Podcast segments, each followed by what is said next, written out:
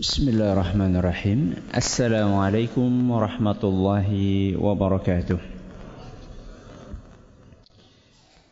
Alhamdulillahi rabbil alamin. Wabihi nasta'inu ala umri dunya waddin. Sallallahu ala nabiyyina Muhammadin wa ala alihi wa sahbihi ajma'in. Amma ba'd.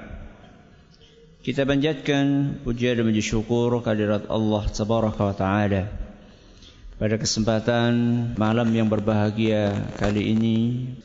Kita masih kembali diberi kekuatan, kesehatan, hidayah serta taufik dari Allah Jalla wa'ala, sehingga kita bisa kembali menghadiri pengajian rutin untuk membahas adab dan akhlak di dalam Islam. Kita berharap semoga Allah subhanahu wa ta'ala berkenan untuk melimpahkan kepada kita semuanya ilmu yang bermanfaat, sehingga bisa kita amalkan sebagai bekal untuk menghadap kepada Allah Jalla wa'ala. Amin. Salawat dan salam semoga senantiasa tercurahkan kepada junjungan kita Nabi besar Muhammad sallallahu alaihi wasallam, kepada keluarganya, sahabatnya, dan umatnya yang setia mengikuti tuntunannya hingga di akhir nanti. Para hadirin dan hadirat sekalian yang kami hormati, dan juga segenap pendengar radio Fika Insani 88.8 FM di Purwokerto, Purbalingga, Banyumas, benar juga Banjarnegara, Wonosobo, Cilacap, Kebumen dan sekitarnya, dan juga para pemirsa Yufi TV dan Surau TV yang semoga senantiasa dirahmati oleh Allah Azza wa Jalla. Alhamdulillah, pada pertemuan terakhir kita telah menyelesaikan pembahasan tentang hadis yang ke-16 dari Kitabul Jami' yang ada dalam Bulughul Maram karya Imam Ibn Hajar al-Asqalani. Sehingga malam hari ini insya-Allah kita akan mengawali pembahasan tentang hadis yang ke-17 yang disampaikan oleh beliau, yaitu sebuah hadis yang berbunyi an Abi Hurairah radhiyallahu anhu qala, dari seorang sahabat Nabi sallallahu alaihi wasallam yang biasa disebut dengan Abu Hurairah, semoga Allah meridai beliau. Beliau berkata, qala Rasulullah sallallahu alaihi wasallam, Rasulullah sallallahu alaihi wasallam bersabda, "Man ahabba an yubsata alaihi fi rizqihi." Barang siapa yang ingin diluaskan rizkinya, barang siapa yang suka untuk diluaskan rizkinya, wa an yunsa'alahu fi atharihi, dan dia juga suka dan dia juga pengin untuk diundurkan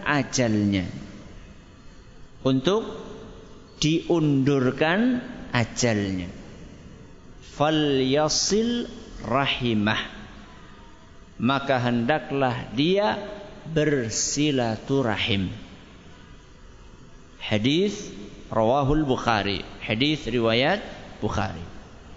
Hadis ini juga diriwayatkan oleh Imam Muslim, cuma dari sahabat yang lain, yaitu Anas bin Malik radhiyallahu anhu. Hadis yang barusan kita dengarkan intinya adalah motivasi untuk bersilaturahim. Itu intinya. Jadi hadis yang barusan kita baca, kita dengarkan, itu intinya adalah isinya tentang motivasi untuk silaturahim. Beliau sallallahu alaihi wasallam bersabda, "Man ahabba an yubsata alaihi fi rizqihi wa yunsa'alahu fi atharihi." Barang siapa yang suka dengan dua hal.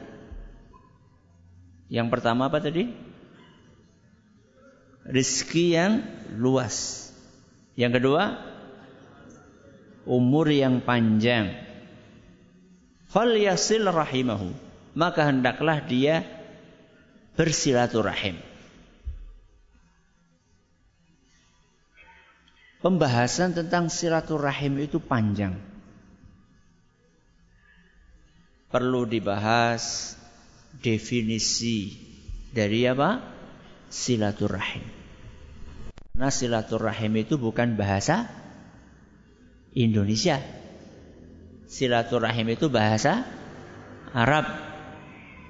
Walaupun kalau jenengan buka kamus bahasa Indonesia, insya Allah ya ketemu.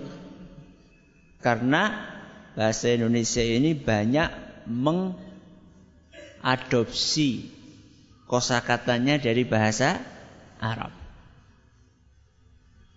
Mungkin ratusan, mungkin ribuan. MPR saja dari bahasa Arab. MPR. Apa MPR? Majelis Permusyawaratan Rakyat. Ini semuanya dari bahasa Arab. Majelis. Apa majelis? Majelis. Kalau dalam bahasa Arab itu dari kata jalasa. Terus jadi majelis. Ada majelis. Ada majelis taklim, ada majelis rapat, ada majelis ngerumpi, ya. Macam-macam. Ya. Majelis permusyawaratan. Permusyawaratan itu dari musyawarah. Musyawarah bahasa apa? Arab. Rakyat ustaz, masa rakyat dari bahasa Arab? Iya. Ra'iyatun. Apa? Ra'iyah. Ra'iyah. Tapi ilate wong Indonesia angel. Ra'iyah angel temen. Jadi ini apa? Rakyat. Ratusan atau ribuan kosakata Indonesia diambil dari bahasa Arab. Maka kalau ada orang yang enggak suka dengan Arab itu ya aneh. Loh, bahasa kita banyak diambil dari Arab. Senin, Selasa, Rebo, Kemis, Jumat, Setu itu dari bahasa apa? Arab.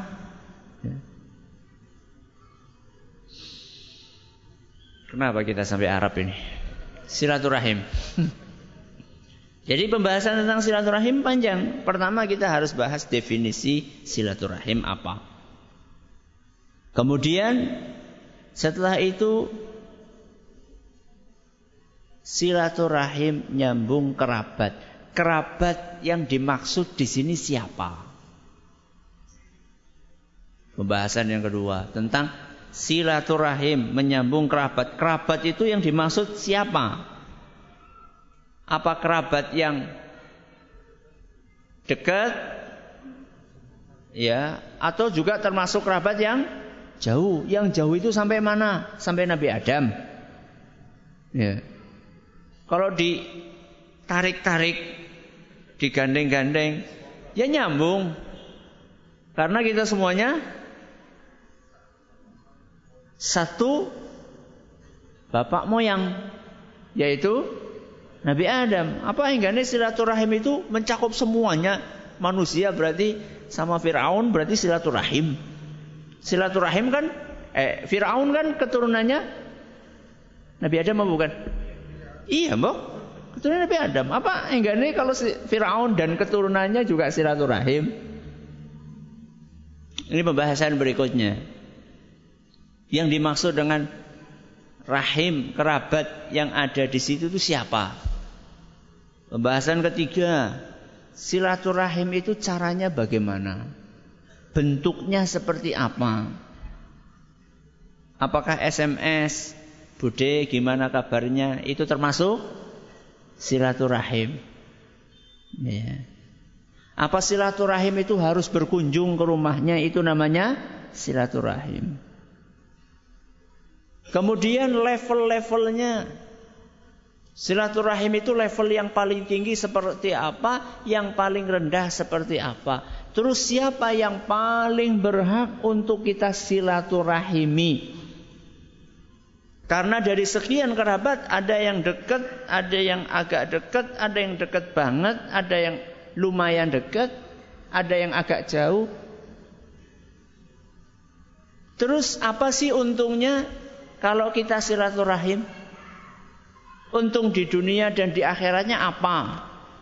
Pembahasan lagi. Pembahasan berikutnya terus ruginya apa kalau enggak silaturahim? Ruginya di dunia dan di akhirat. Ini bisa pengajian berpengajian. Makanya kalau ngaji di sini sing dawa ususe. Ya. Jadi pembahasan itu kadang-kadang memang panjang karena memang aslinya panjang.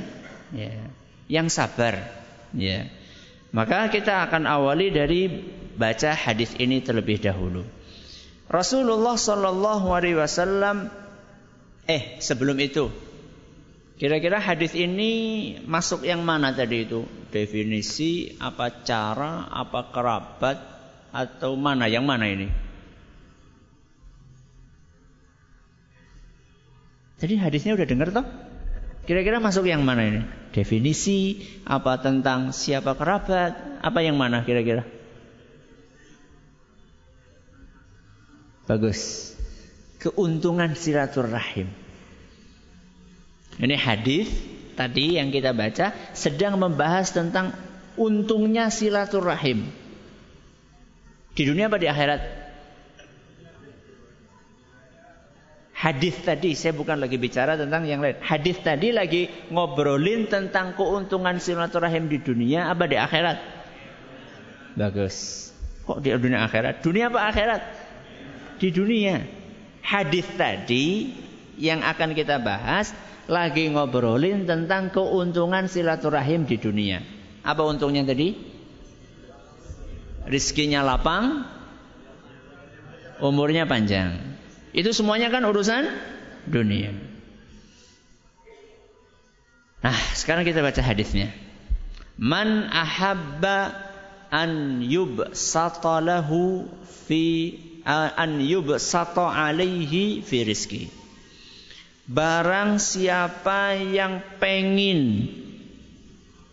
Barang siapa yang suka rizkinya lapang. Pembahasan yang pertama. Boleh enggak kita pengin suka rizki yang lapang? Boleh enggak? Boleh atau tidak? Boleh. Katanya hubud dunia enggak boleh. Apa hubud dunia? Cinta dunia. Saya tanya, rizki itu dunia atau bukan? Dunia. Walaupun tidak melulu dunia, tapi kan rizki itu identik dengan dunia. Rizki itu identik dengan duit. Betul? Betul. Makanya pedagang, kapan ngomong, aduh rezekiku lagi seret banget. Kapan? Nek duitnya lagi sedikit. Betul? Betul apa enggak toh? Betul. Loh, boleh enggak kita itu suka, cinta, rizki yang luas? Kalau boleh, bagaimana dengan maksud tercelanya cinta kepada dunia? Pembahasan tentang maksud dari tercelanya tentang cinta dunia itu kita akan undur di akhir kajian insyaallah. Kalau pertanyaannya boleh enggak kita pengin rizki yang luas? Jawabannya boleh. Kenapa boleh? Karena Rasulullah SAW memberikan jalan untuk menggapai hal tersebut. Beliau kan katakan, barang siapa yang pengin ini, hendaklah ini. Berarti Rasulullah SAW ngasih jalan apa enggak? Ngasih jalan, ngasih cara. Beliau SAW memberitahu kepada kita bagaimana caranya supaya rezeki kita luas. Berarti boleh. Kalau enggak boleh, kenapa Rasulullah SAW kasih cara, kasih jalan, ngasih tahu kita? Ini loh kalau pengen rezekinya luas, kayak gini caranya. Kalau dari awal enggak boleh, ya enggak perlu toh dikasih tahu caranya. Ya. Maka dari sinilah kemudian sebagian ulama menyimpulkan diperbolehkan bagi kita untuk suka rizki yang luas.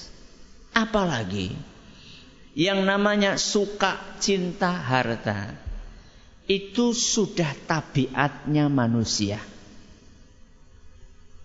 Orang bedakan lanang, wadon, tua, enom. Kira-kira kalau orang tua sudah tua itu sukanya sama duit itu tambah turun apa tambah? Apa biasa saja? Atau seperti ketika masih muda dulu? Nyun sewu yang jenengan sudah sepuh-sepuh ini jenengan sama duit yang warnanya abang gue sih kepriwe. Saya kan tanya, saya kan alhamdulillah masih ya nembe 30 pira siki. 37 lah. Ya masih muda mbok. 37 kan masih muda. Nah jenengan yang sudah 50, 60 itu jenengan sama duit itu masih suka enggak? Masih?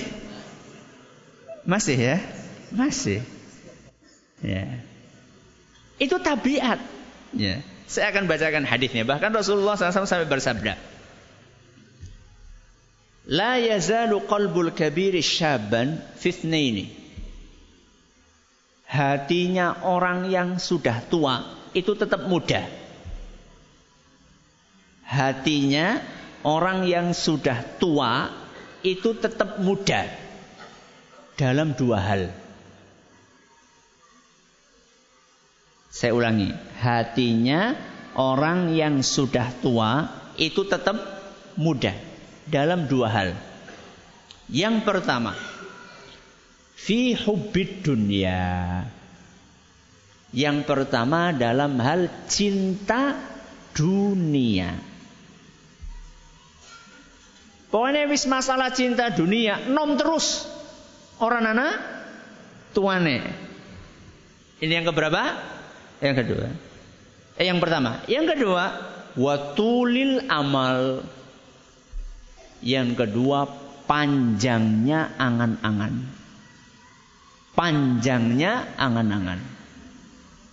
Sing jenengane wong manusia mau muda mau tua tetap angan-angannya itu panjang. Hadis riwayat Bukhari. Hadis riwayat Bukhari. Makanya enggak tua enggak muda mikirnya dawa banget. Wis mehek-mehek watuke wis. Ya Allah, jalannya sudah sempoyongan. Dia masih punya cita-cita yang panjang. Ya. Iki engko bar tuku mobil kiye, rencanane tuku mobil anu. Ki omah ki rencanane bar kae kiye terus kae kiye. Ya. Jadi sudah tabiatnya manusia suka dengan dunia. Makanya di dalam Al-Qur'an Allah subhanahu wa ta'ala berfirman. Ayat yang sering kita dengar. Zuyyina linnasi hubbus syahawati minan nisa'i. Manusia itu dijadikan oleh Allah suka. Tabiat manusia itu suka. Minan nisa'i. Nopo nisa? Wanita. Laki-laki suka wanita. Wanita suka laki-laki. Ini sudah tabiat. Nek orang malah medeni. Nek orang malah medeni. Ya. Kelainan berarti. Satu. Wal banina anak. Dua. Ya. Sudah tabiatnya. Manusia suka dengan anak. Wal qanatiril muqantarah. dan harta yang banyak. Tabiat. Orang bedakan ustaz apa jamaah pengajian, kiai apa santri, pada baik. Kalau disuruh milih duit akeh apa sedikit, milih sing akeh, pada baik. Ya. Dikira ustaz orang seneng duit apa? Pada baik. Ya. Ini sudah tabiat. Ya. Terus minadz zahabi, dikasih contoh sama Allah, harta yang banyak, emas. Wal fiddati, perak. Wal khailil musawwamati, kuda, jaran. Ya. Wal an'ami, hewan ternak, sapi, kambing, onta. Wal harfi, dan tanam-tanaman. Ini sudah tabiat manusia. Tabiat manusia suka dengan dunia. Tapi Islam, tadi surat apa tadi? Belum ya? Surat Ali Imran ayat 14. Surat apa? Ali Imran ayat 14. Jadi surat Ali Imran ayat 14 itu menunjukkan bahwa manusia itu memang tabiatnya suka dengan harta, dengan duit. Itu sudah tabiatnya. Tapi yang membedakan antara orang Islam dengan yang bukan Islam, antara orang yang beriman dengan yang tidak beriman, yang membedakan apa? Satu, cara mencarinya. Cara mencarinya. Dua,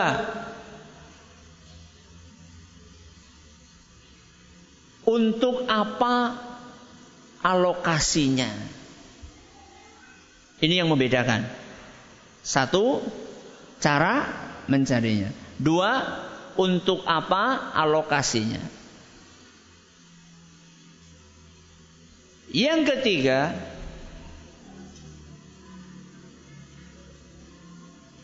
apa tujuan utamanya.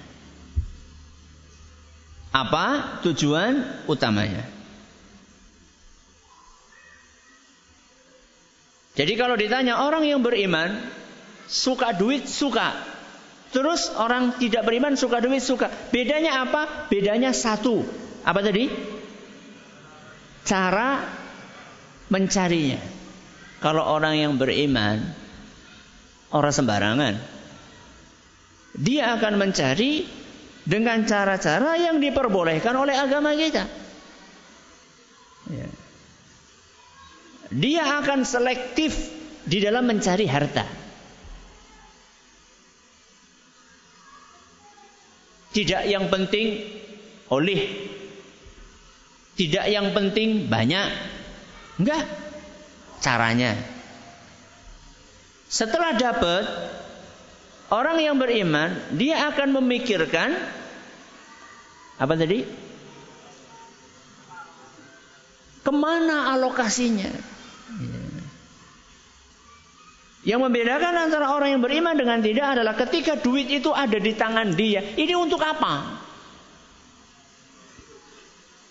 Kalau orang-orang yang beriman, dia tahu bahwasanya duit ini kalau digunakan dengan benar akan bisa mengantarkan dia ke surga. Sehingga harta yang dia miliki dia jadikan sebagai tunggangan untuk menuju ke surga. Sehingga dia memperbudak duit tersebut. Bukan sebaliknya. Sebaliknya berarti diperbudak. Ya. Diperbudak niku pripun? Duwe duit saben arep infak lah eman-eman temen. Duwe duit 1 juta engko infak 5.000 yang engko gari 995.000 ya ora marmening.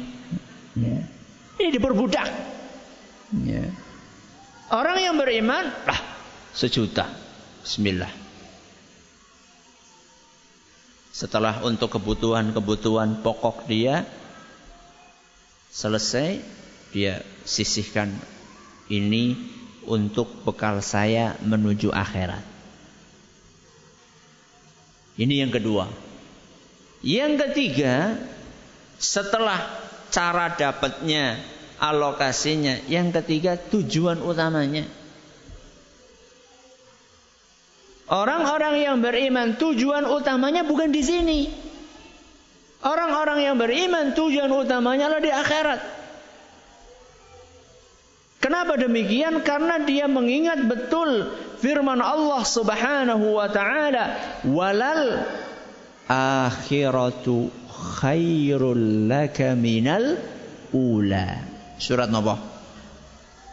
Surat Ad-Dhuha ayat pinten? Ayat 4.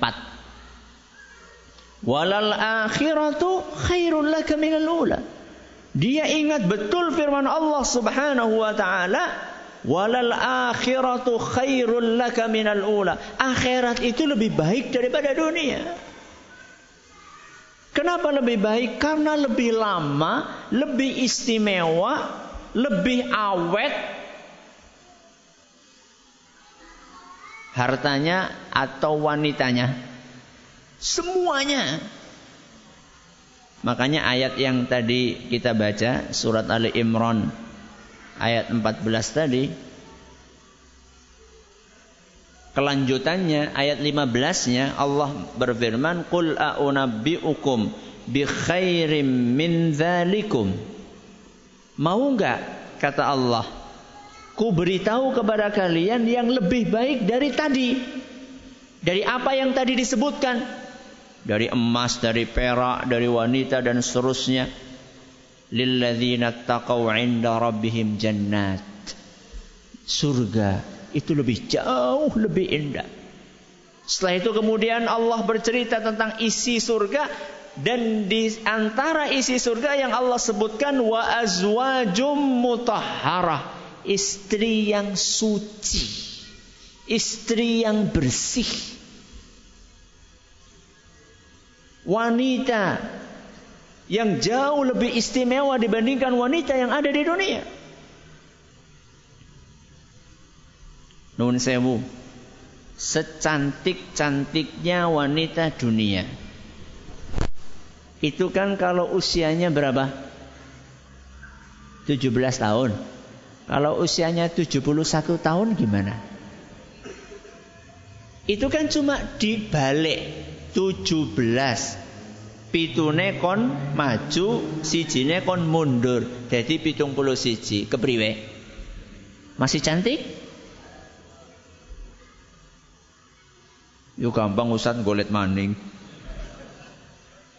Jenengane kuwi lho wis umur pira? Sing gelem kuwi sapa? Ya. Terus kalaupun Anda bisa dapat umur 17 tahun lagi misalnya, yang namanya wanita di dunia 17 tahun, walaupun secantik apapun, nuwun sewu, mangsane ngupil yang ngupil. Betul? Apa ada wanita yang gak ngupil? Ngupil gak? Ngupil. Maaf ya, ketika dia buang angin, mambune wangi apa ora? Enggak. Apalagi kalau misalnya buang air besar dan seterusnya. Di surga itu enggak berlaku itu semuanya. Di surga itu wanitanya umurnya itu seperti itu terus. Gak ada tuanya. Jangankan nun sewu BAB, BAK, BAA. BAB buang air besar, BAK buang air kecil, BAA buang angin.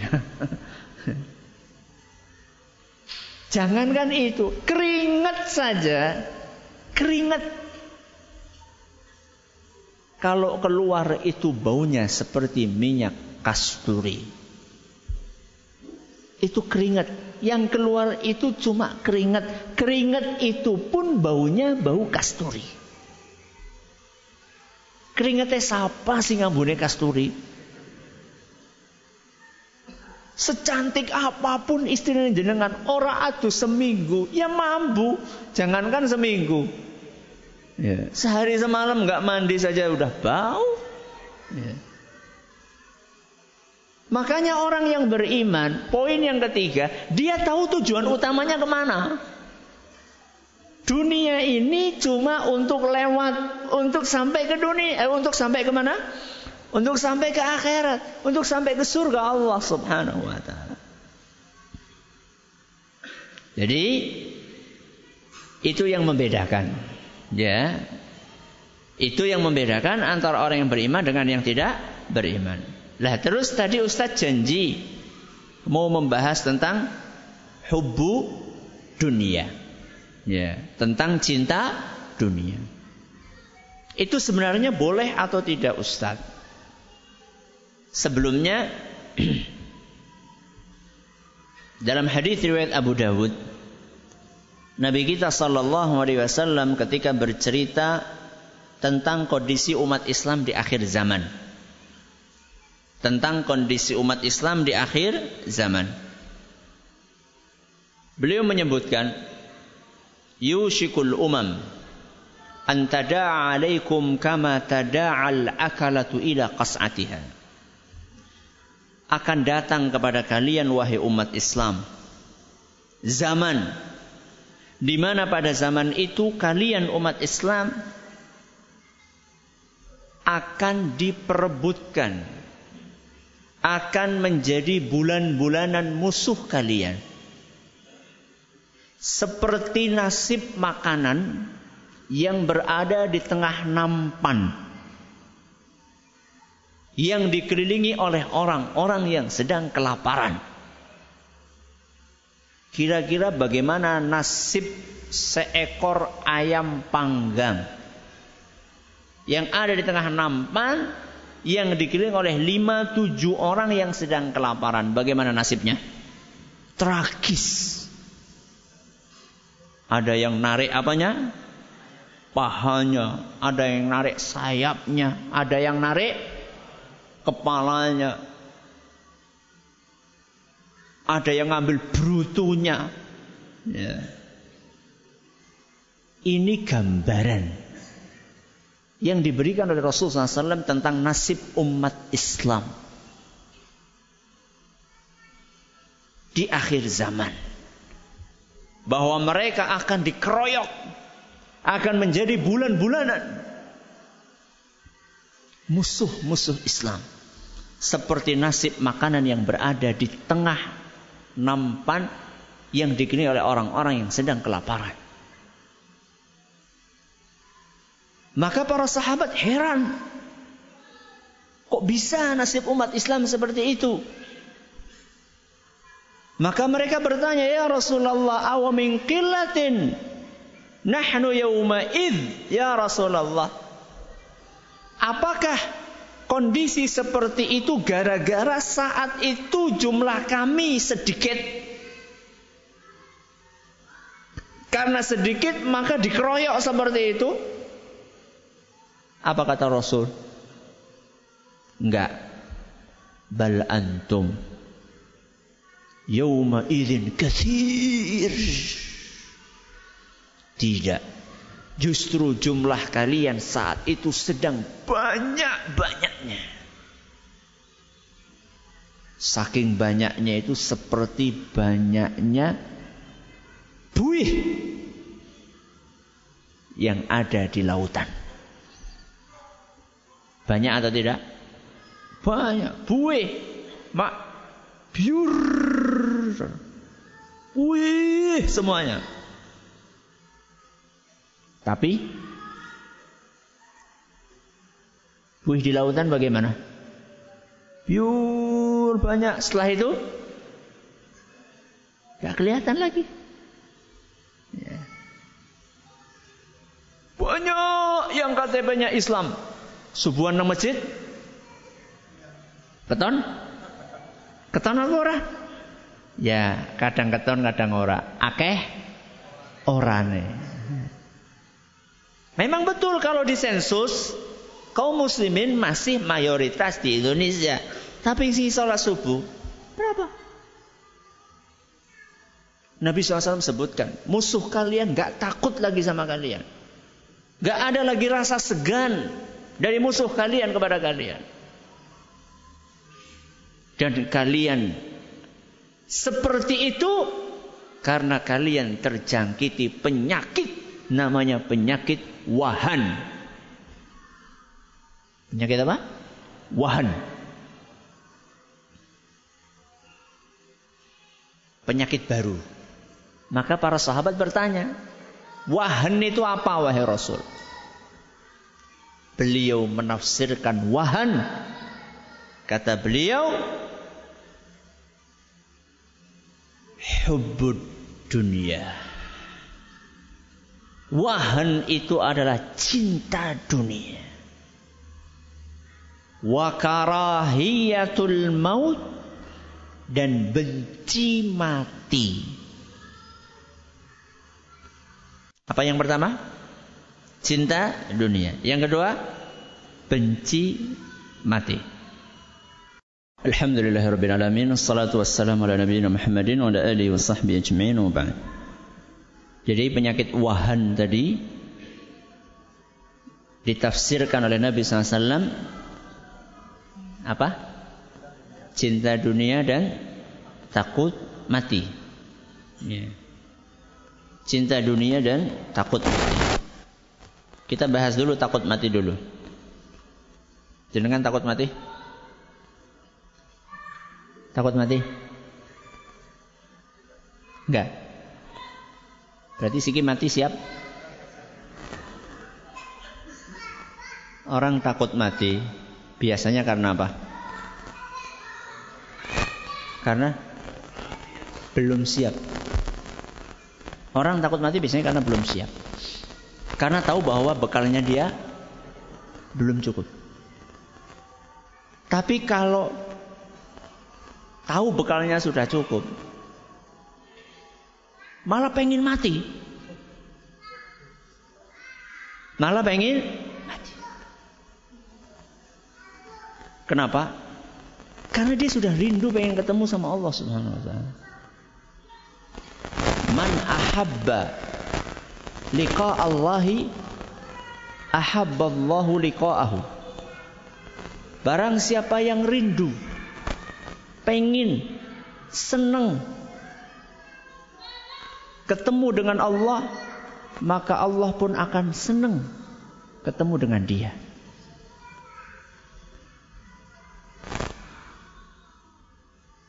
Wa man kariha liqa Allahi kariha Allahu liqa'ahu.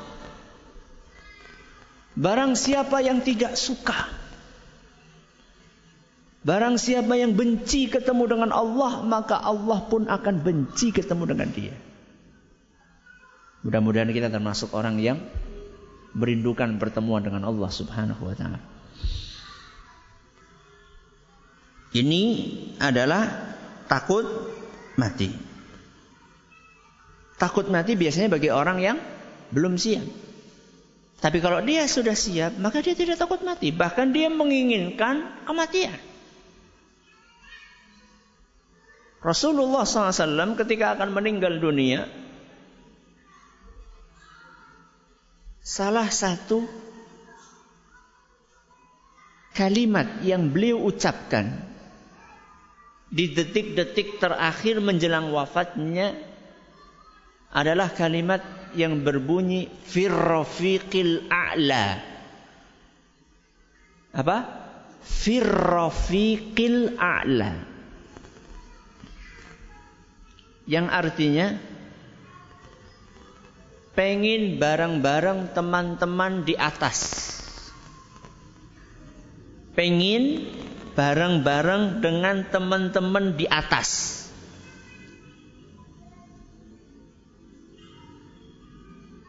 Rasulullah SAW sempat ditanya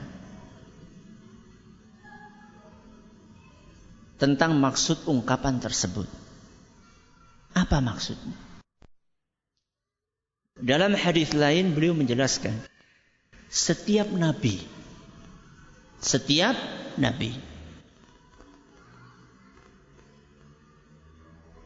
sebelum meninggalnya akan diberi penawaran oleh Allah. Setiap nabi sebelum meninggalnya akan diberi penawaran. Suruh milih. Ditambah apa nih? Umurnya. Apa wafat sekarang?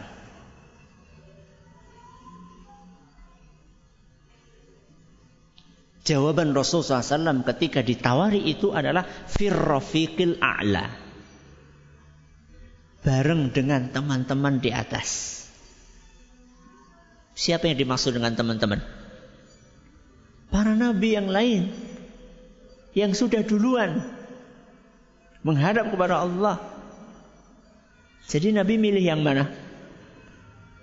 Milih yang mati, wafat. Karena beliau sudah siap dan beliau sudah rindu ingin bertemu dengan Allah Subhanahu wa taala. Saya dan jenengan seandainya, dan tidak akan terjadi. Saya cuma ngomong seandainya. Ketika akan mati didatangi malaikat ditawari, arep nambah apa wis milinti.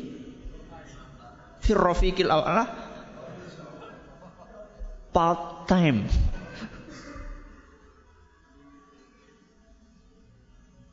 Ya tambahilah orang ketang 10 tahun. Duh. Nambahi 10 tahun sudah temen. Ini yang kedua, karahiyatul maut. Yang pertama hubbud dunia. Ini yang akan kita bahas. Hubbud dunia, cinta dunia. Cinta dunia yang tercela itu maksudnya apa? Syekhul Islam Ibn Taimiyah rahimahullah beliau menjelaskan bahwa cinta dunia yang tercela itu adalah cinta dunia yang mengakibatkan seorang melanggar aturan agama. Cinta dunia yang menyebabkan dia berbuat dosa. Gara-gara cinta dunia sehingga mau nyogok supaya dapat proyek, itu namanya cinta dunia yang tercela. Karena cinta dunia akhirnya berani untuk nyerobot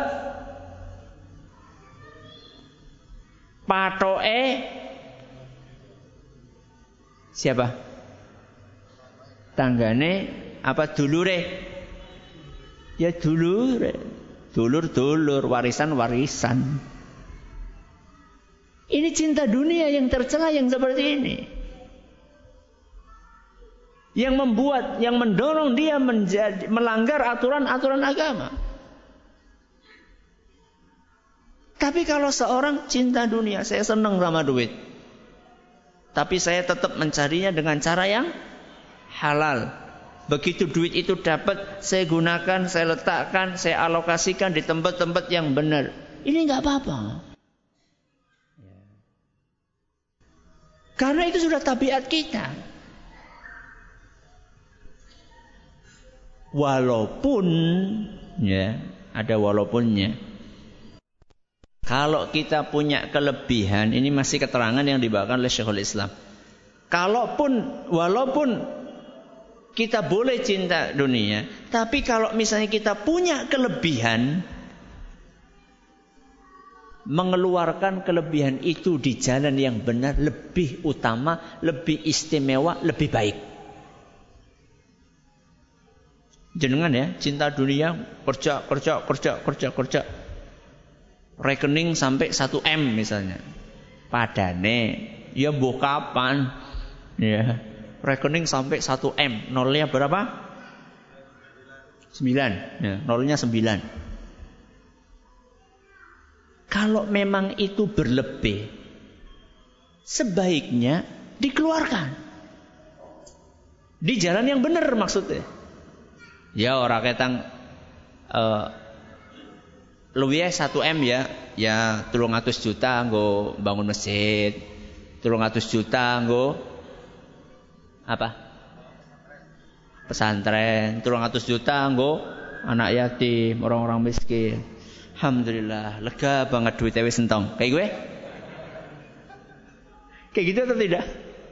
Itu yang dilakukan oleh para sahabat dan Rasulullah SAW. Rasulullah SAW kaya atau miskin? Kaya dan miskin. Ini pernah kita bahas. Kadang kaya, kadang miskin. Rasulullah SAW dapat jatah khusus dari harta rampasan perang. Dapat jatah khusus harta rampasan perang. Tapi begitu beliau dapat, gak awet di rumahnya.